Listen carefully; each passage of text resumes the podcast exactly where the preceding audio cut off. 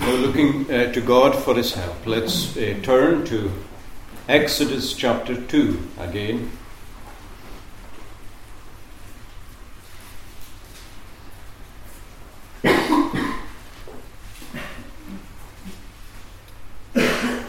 and verse 15. Exodus 2 and verse 15 where we read that when Pharaoh heard of this matter, in other words, that Moses had killed the Egyptian, when Pharaoh heard of that, he sought to kill Moses. But Moses fled from the face of Pharaoh. Moses fled from the face of Pharaoh, and of course, as it goes on to say, dwelt in the land of Midian, where amazingly he would be for the next 40 years. Something he never expected would happen. Now, as I said last Lord's Day, we saw Moses make his choice. He made it at 40 years of age, and that choice was to reject the privileges and pleasures that were all bound up with being a son of Pharaoh's daughter and instead he chose to suffer affliction with the people of God. And uh, the writer to the Hebrews equates suffering affliction with bearing the reproach of Christ. He thought that carrying Christ's reproach was greater riches than all the riches Egypt could give. And I suppose in some ways I may have glossed a little over it, but it's possible to wonder how Moses' reproach was the reproach of Christ. In what sense was his reproach the reproach of Christ? And I think the answer to that is really quite straightforward because the reproach that Christ's people get is the same reproach that Christ Himself got, simply because they are His. And the reproaches of those who reproach Him, blaspheme Him, or revile Him, or mock Him, are the same reproaches and blasphemies and mockeries that His people get. It is as straightforward as that. So, in other words, in whatever era of world history the people of God lived, whether before Christ or after Christ, it is the reproach of Christ that falls upon him. That he thought that these were greater riches than the treasures of Egypt, because he had respect to the recompense of the reward. And when God gives us these glasses of faith that I spoke of last week, we simply see everything differently. It's as simple as that. And it's better to suffer affliction if need be with God's people than enjoy worldly pleasures for a time with the sting in their tail. So at last, at 40, Moses responds to the call of the gospel. But remarkably, the call of the gospel is accompanied by a second call, pretty much accompanied anyway, maybe just followed very quickly afterwards, but probably even accompanied it. And that's a special call to visit God's people or to help God's people. And he would do that primarily by being a prophet, the prophet, bringing the word of God to them and being their deliverer. Now, sometimes the call uh, to the Word can accompany the call to Christ. Uh, Paul, of course, was like that. When the Lord laid his hand on Saul of Tarsus, as he was called then, he didn't just call him from darkness to light and make him a Christian there and then. He also, at the same time, called him to be an apostle to the Gentiles. And that can still be the case. It's not I would say perhaps normally the case. Very often, a Christian is a while on the path before God may make his call known to a particular service. But sometimes it can come very quickly. And certainly Robert Murray McCheyne couldn't remember a time since his conversion when he did not feel called to preach the gospel. So such a thing can happen. And Moses felt a special call upon him to visit God's people. That's how it's described in the Bible. It came into Moses' heart to visit his people. Now, it, it came to his heart, it came from God, just like every call to a ministry does. It comes from God and it came to his heart. And the call was to visit God's people. Now, as we saw on Thursday night at the prayer meeting, God's visitations are either in judgment or in mercy. And this is a call to mercy, it's a call to help the people of God. And in fact, Moses knows that it's no ordinary help that he's going to give God's people. In fact, he knows when he goes out to them that God is calling him to be the deliverer of this people. I sometimes wonder if that is something that perhaps his mother knew, and perhaps his mother had put into his heart a long, long time ago. Who knows that? But certainly he is aware that God is calling him to be, you could say, the visitor of God's people. And that reminds us, if you go back just a few hundred years when Joseph was dying, Joseph saw the future. Joseph knew that his own uh, great uh, grandfather, is that right? Am I missing a generation? His great grandfather had said that the people would be 400 years in a land that is not theirs and that they would suffer in that land. So Joseph knew that although things were good, they were going to get bad. And he said, Don't bury me, keep my bones, and as long as you see my bones, remember, I said, that God will surely visit you, and he will carry you out of this land into the land that he swore to Abraham and Isaac and Jacob. Visit you. And that's the visitation that Moses knows that God is calling him to. It's a great call, not just to bring the word of God to the people, not just to declare their liberty and to call them to liberty, but to actually lead them out of that land of darkness and persecution and grief across the Red Sea and into the glorious liberty of the children of God. That was his call from God and into his heart. And of course, the means by which he would do all this is the Word. That's the primary means that Moses had. Of course, he had the rod that God would give him, the rod of authority.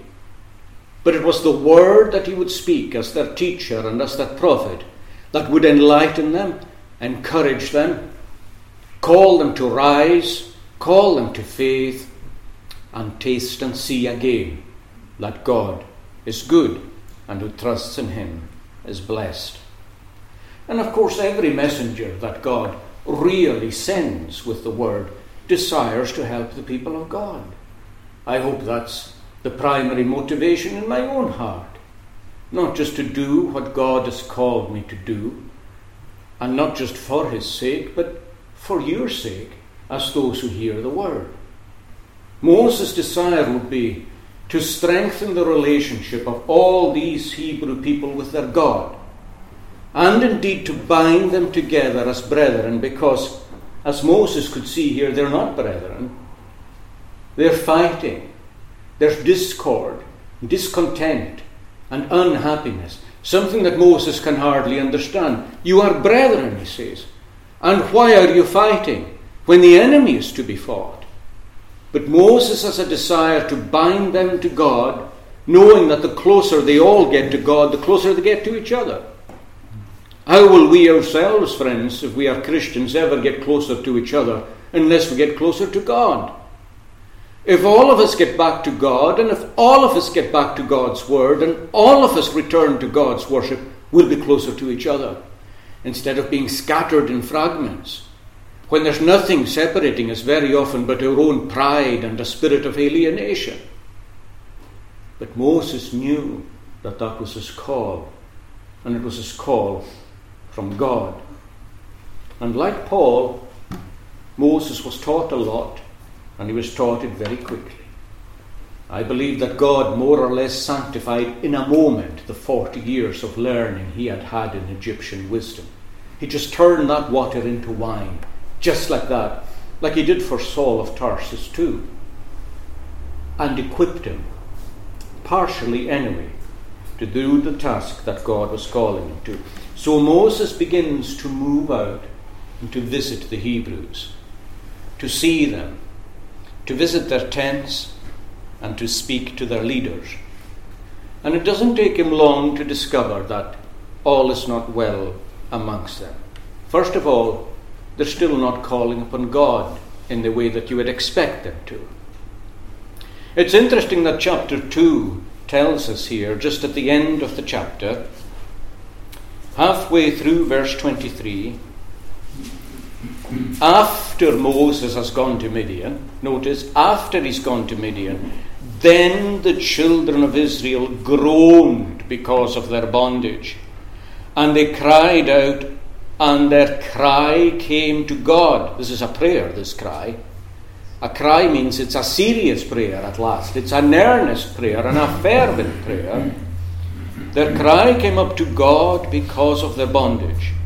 So God heard their groaning, and God remembered his covenant. Not that he had forgotten it, it just means with a view to action. God remembered his covenant with Abraham, Isaac, and Jacob, and God looked upon the children of Israel and God acknowledged them. The big question is why hadn't that happened before? Is it not? That's the big question. How long does it take to be in bondage and slavery before you really ask God for liberty? If you're not a Christian here today, how, how long is it going to take you uh, without God and without hope in the world?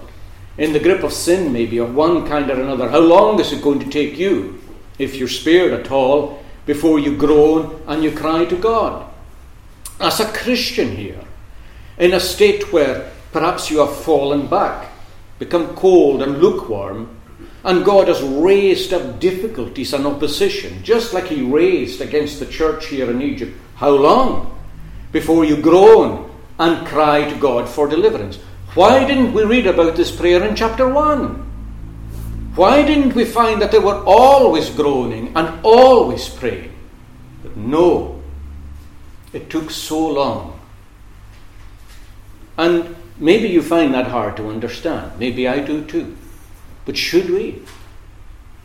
We all thought when COVID came, when no planes flew anywhere in the world, when there was a lockdown and people were sick and dying, we thought people would groan and cry.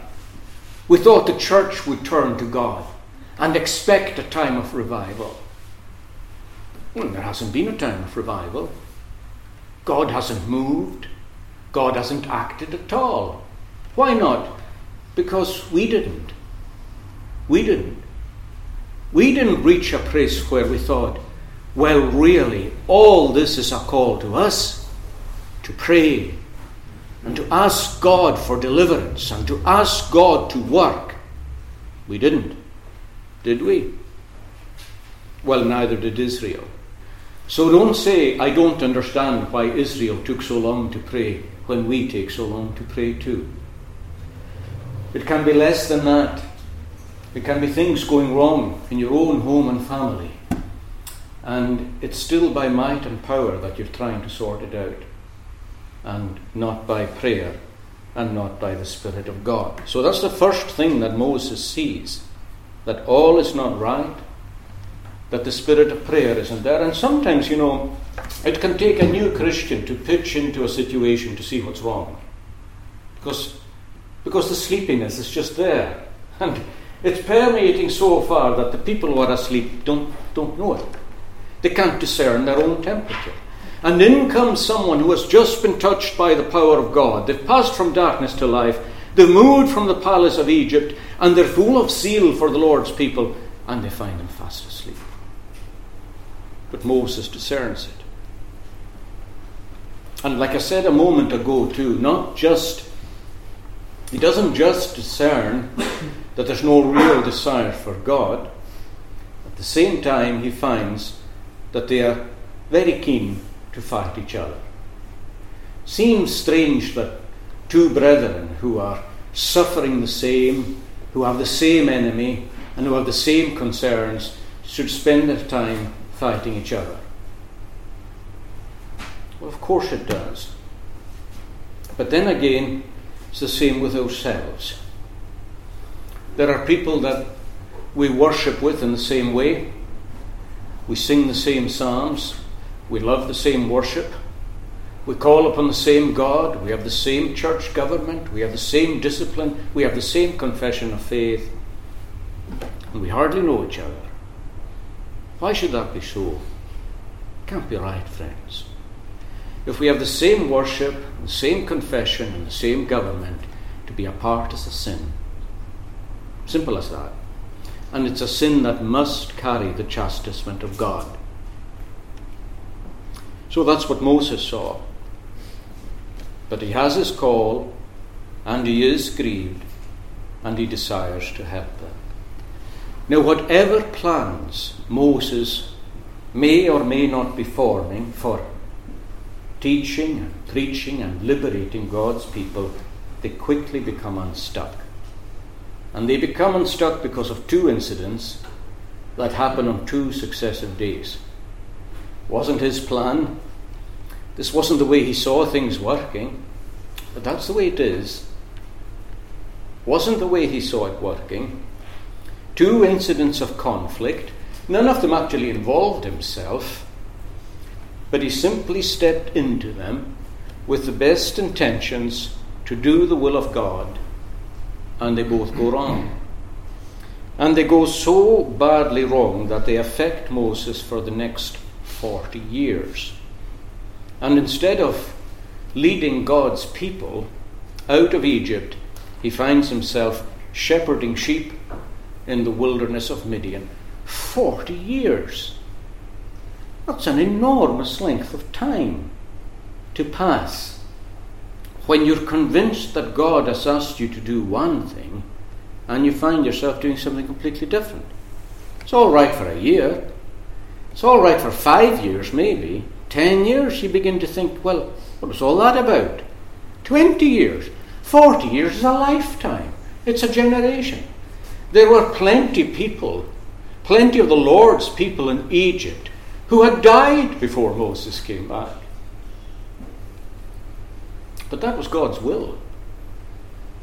That was God's will. I want you to shepherd 40 years in Midian before you come back a second time. Truly, friends, uh, God's ways are not our ways.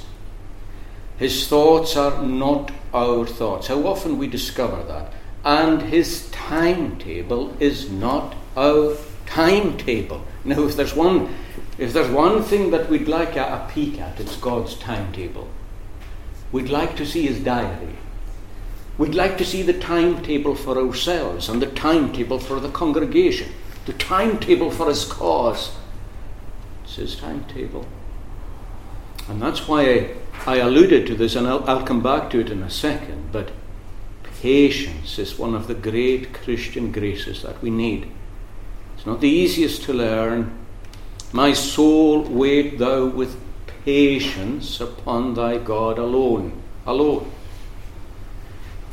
One of the first Psalms you learnt probably as a child was, I waited for the Lord my God and patiently did bear. We memorized that as children, and we recited it as children. And every time we sang it in church, we didn't need the psalm book open because we could sing along with it. But its lesson uh, how quickly did you learn that lesson? Me too. Still learning it. I waited for the Lord my God and patiently did bear. Now, these two incidents of conflict in which Moses intervenes are important to understand. To understand what God is doing with Moses on the one hand and what he's doing with Israel on the other. And they're not actually easy to understand, these incidents. And you may well have read or heard different interpretations of what Moses did. Was he Was he right to kill the Egyptian? Did he have a call to kill the Egyptian? Was it something God told him to do? Were the people meant to respond to it?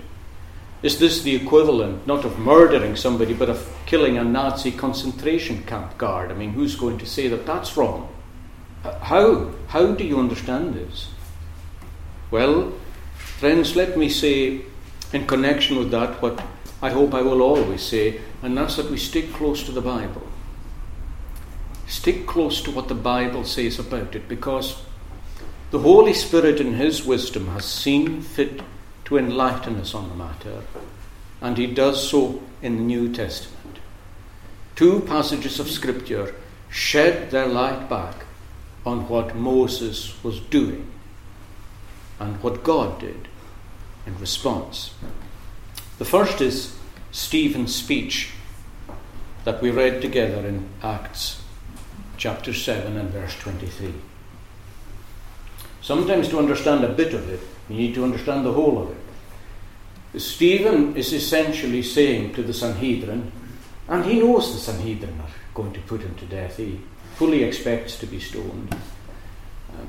He tells them that the one they have rejected, crucified, hung on a tree as a sign of curse and rejection, is actually the just one, capital J, capital O, the Messiah, the Christ of God. That the second person of the Trinity came into this world, and as John says, he came to his own first, and his own received him not. That very often happens. Moses came to his own, and his own received him not. But Christ came to his own, and his own received him not. And Stephen says, It's no great surprise, he said, because as, as I survey the history of Israel as the church of God, this is what I always find. When God called Abraham in Mesopotamia, hardly any of his family came out with him. Most of his relatives he left behind. They rejected his call. They rejected him being God's chosen and God's prophet. Then he fast forwards down to Joseph's time, when Joseph got dreams from God, and when God told his brothers that Joseph was to be their own leader and their appointed man of God, they rejected him. Out of envy, they sold him into Egypt. And then he comes to Moses. And he says, Moses, when he was come of years, went to visit his brethren. And he thought, that's what Stephen says, he thought that they would understand how that by God's hand he would deliver them from Egypt, but they did not understand. Now, of course, the big question is why did they not understand? Should they have understood? Well, yes, friends, that's Stephen's point. That's Stephen's point. You stiff necked, he says, and uncircumcised people. You're uncircumcised where it matters. You're uncircumcised in your ears, and you're uncircumcised in your heart. You're consecrated to me with a sign in your flesh. Just like you could be consecrated at baptism. You were, you were given over to God. But are you given over to God in your heart? Are you given over to God in your life? No, he says. You do always reject the Holy Spirit just as your fathers rejected the Holy Spirit. Stephen is saying they should have known that Moses was a man sent from God. Now, when God sends someone, when, like John the Baptist, there was a man sent from God whose name was John, the people recognized John. They recognized his message, they recognized his life, they recognized his personal consecration, everything about him. They said, Well, that is a man from God. And when God sends a person, it is unmistakable. We, we don't have to wonder about it. There's the stamp of divine authentication upon the person and upon his ministry and his message. It is there, and it carries itself to your conscience.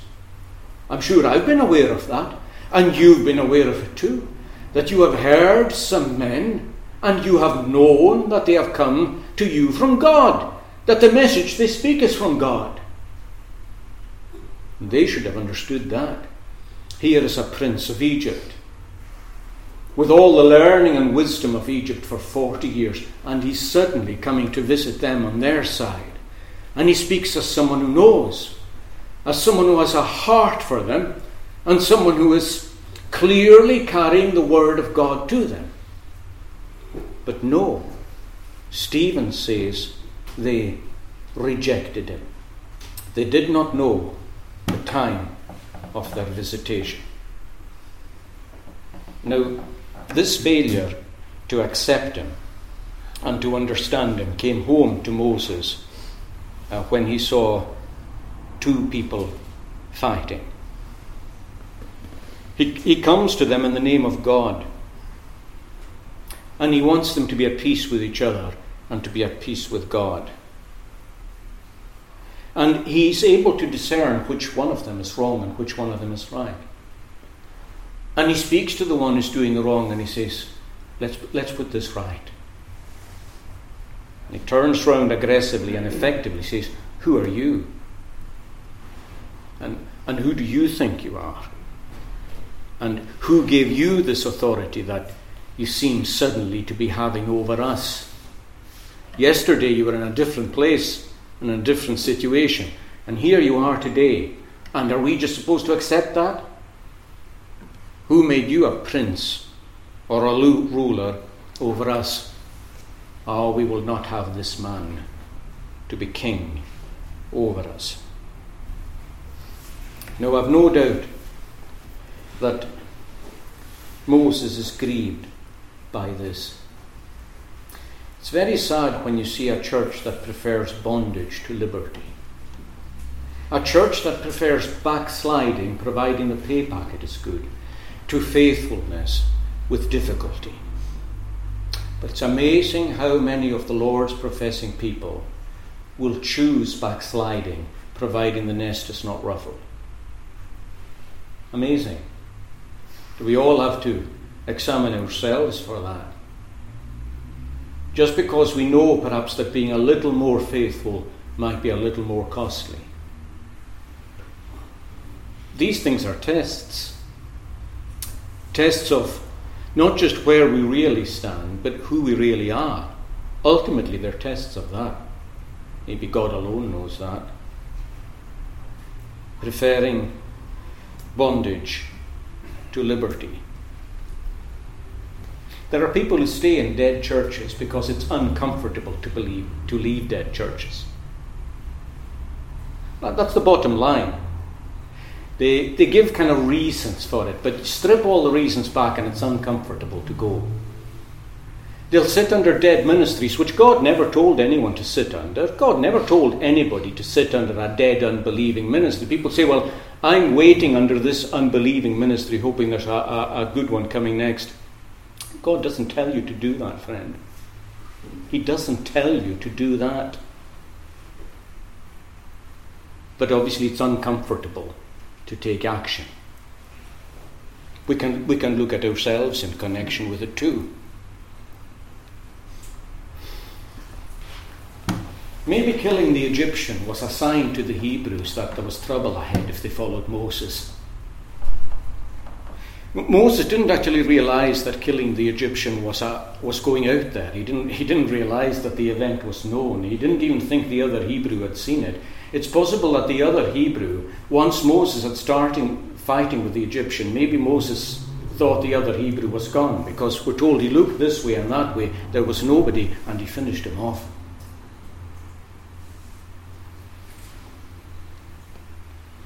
But the Hebrew saw and he reported it back. And the people who were there said, Well, at least here we've got cucumbers and leeks and garlics and melons. Even if we're in bondage and we're slaves, the world rules us, it rules our education system, it rules everything about us. But we've got our garlic and our leeks and our melons. Where's this fellow going? Who knows? Is it a safe course of action to kill an Egyptian? I don't know. Is it going to antagonize Pharaoh? Yes. Can't afford to antagonize Pharaoh. Because the church sometimes forgets that God is King of kings and Lord of lords, that He demands our unconditional obedience and our unconditional faith. Oh, but what will Pharaoh think? And how did that end up? Well, of course, we know how it ended up with another 40 years of misery for Israel. That's how it ended up. They missed their opportunity, they missed their calling, they missed their blessing because they didn't recognize the day of their visitation.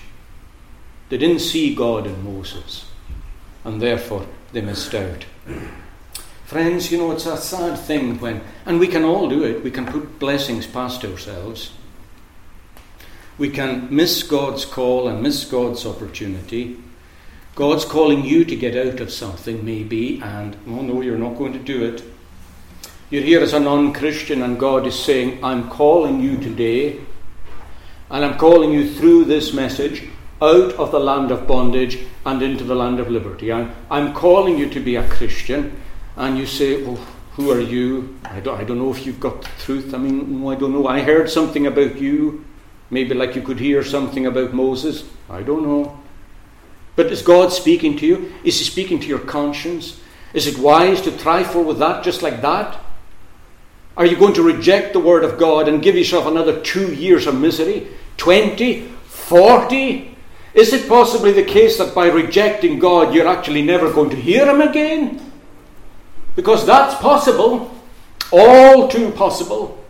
Life is short. Life is uncertain. Of that we can be certain. But Israel rejected Moses because they were stiff necked and uncircumcised. And God just deepened their misery. He deepened it because they rejected Moses. But what of Moses himself? Well, there's another verse in the New Testament that tells us, and we didn't read this one, but let me just quote it to you. You can find it yourself later, perhaps. It's in Hebrews chapter 11, where we're told that by faith Moses forsook Egypt. Now, listen carefully to this. By faith Moses forsook Egypt because he was not afraid of the king's commandment or Pharaoh's commandment. Let, let me quote it again. Well, it's nearly quoting, I'm substituting Pharaoh for king, but just to make the connection plain. Moses, by faith, forsook Egypt because he was not afraid of Pharaoh's command or edict. Now, many people apply that to this. but how can you? Moses is gripped with fear. There's nothing in what he does but fear. We're explicitly told in the Bible that Moses is afraid. And he's afraid, absolutely explicitly, of Moses of Pharaoh's commandment. Look at verse 14.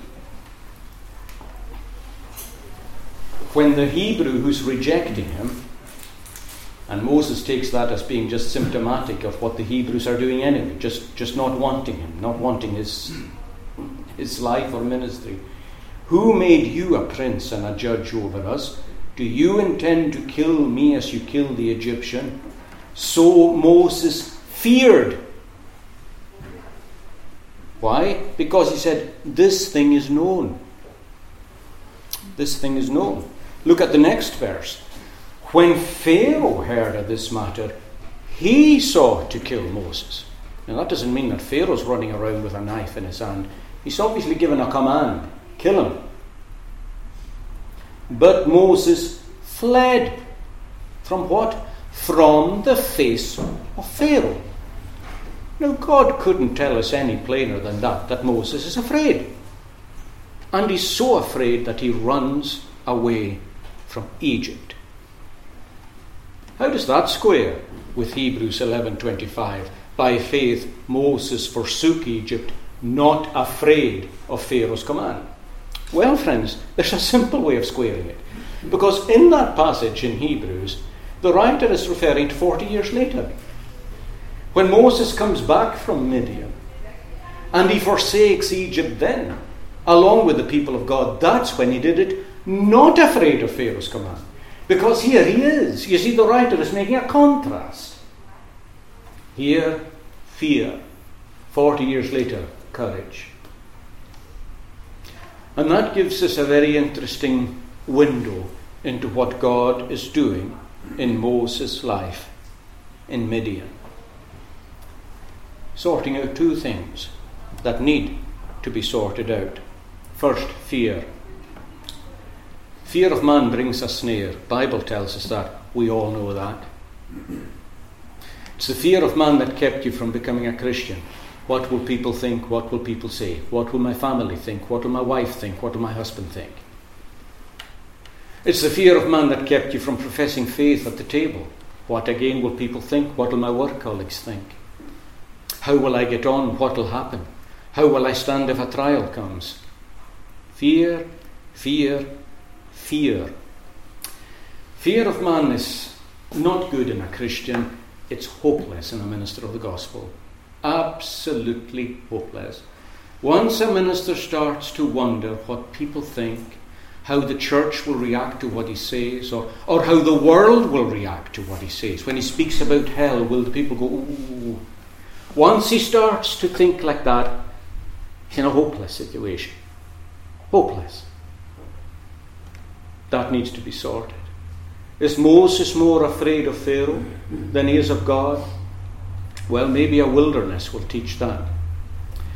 There are some things an education in Pharaoh's palace doesn't equip for. But the wilderness does. Fear's got to go. And it's interesting when Moses comes back in 40 years' time, he's not looking this way and that way. He's not panicking about what he's done. He's serving the Lord and not fearing the face of man. If there's one thing we need liberated from, friends, as Christians, it's that. We can walk around town terrified about what people think and say about us. It's got to go. It's got to go. The other thing that he needs liberated from is a hasty tendency to take a matter into his own hands. He didn't really wait upon God when he killed the, the Egyptian. When no one was around, he killed him. Was there not a better way to sort that situation out? Now you could say, you could say, yes, but was not was was this not a divine sign um, that he was the deliverer? Was was it not something God told him to do as a kind of signal to rise? No. We can't take it that way because the Word of God it's tempting to take it that way, but the Word of God doesn't allow us to take it that way. Simply because Moses thought nobody saw him. Now, how do, you, how do you do a sign for people if you're actually thinking that nobody's seeing it? The fact of the matter is that he looked this way and that way, and when he saw that there were no witnesses, he killed the Egyptian. So that's no sign. It's no sign to the people of God. How could it be? Nobody's there. It was no sign to the Egyptians because there was no one around to tell the Egyptians. So it was just something he did. Something we can understand. Oh, yes, we can sit in our armchairs and discuss the niceties of whether it was a murder or not.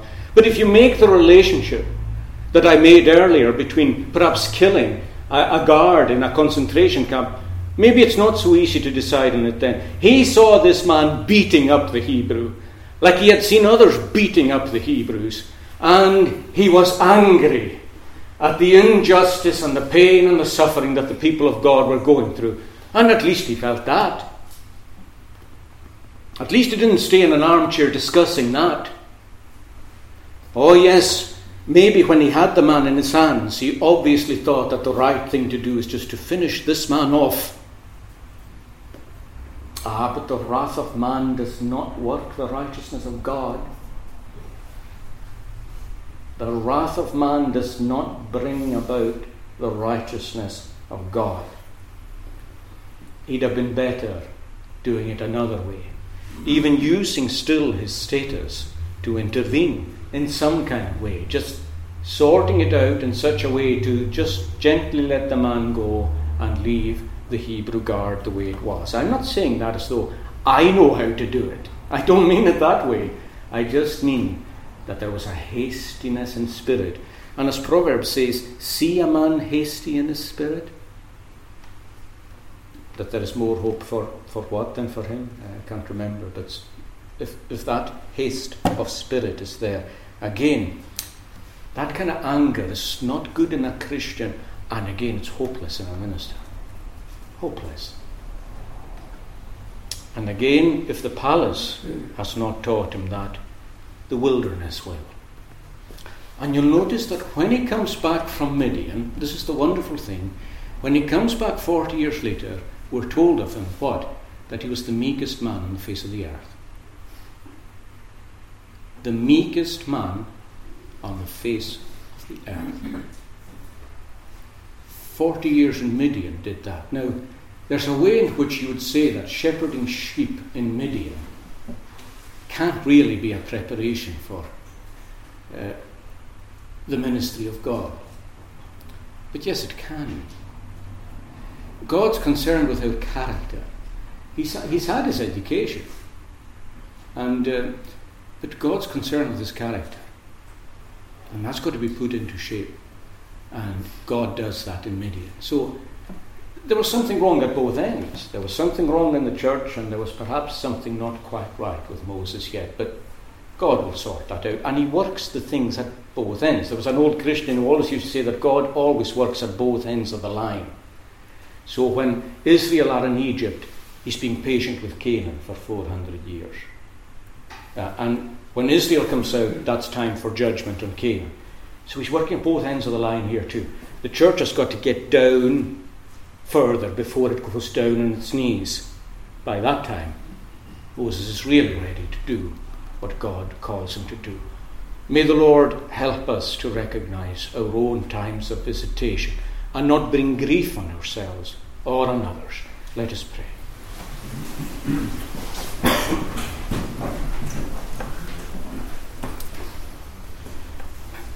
Eternal God, we praise you that although the wrath of man does not work out your righteousness, nonetheless it is written that the wrath of man shall praise you.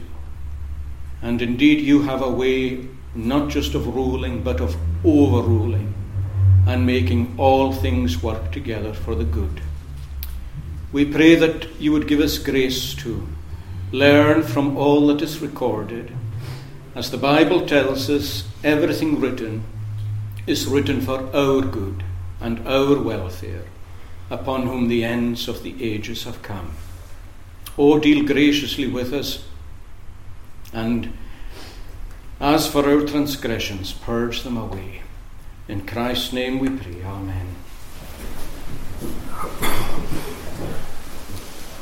Let's um, sing then in conclusion in Psalm 37.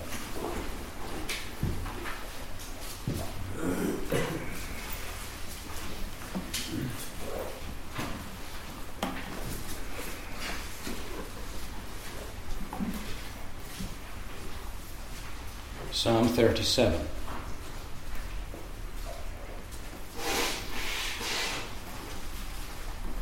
And at verse 7 as well. Psalm 37 at verse 7. Rest in the Lord and patiently wait for him. Do not fret, which again means don't be anxious for him who the one who prospering in his way, success in sin doth get. Don't worry about such a person. And don't be angry either. Do thou from anger cease, and an outburst of it, wrath, see thou forsake also.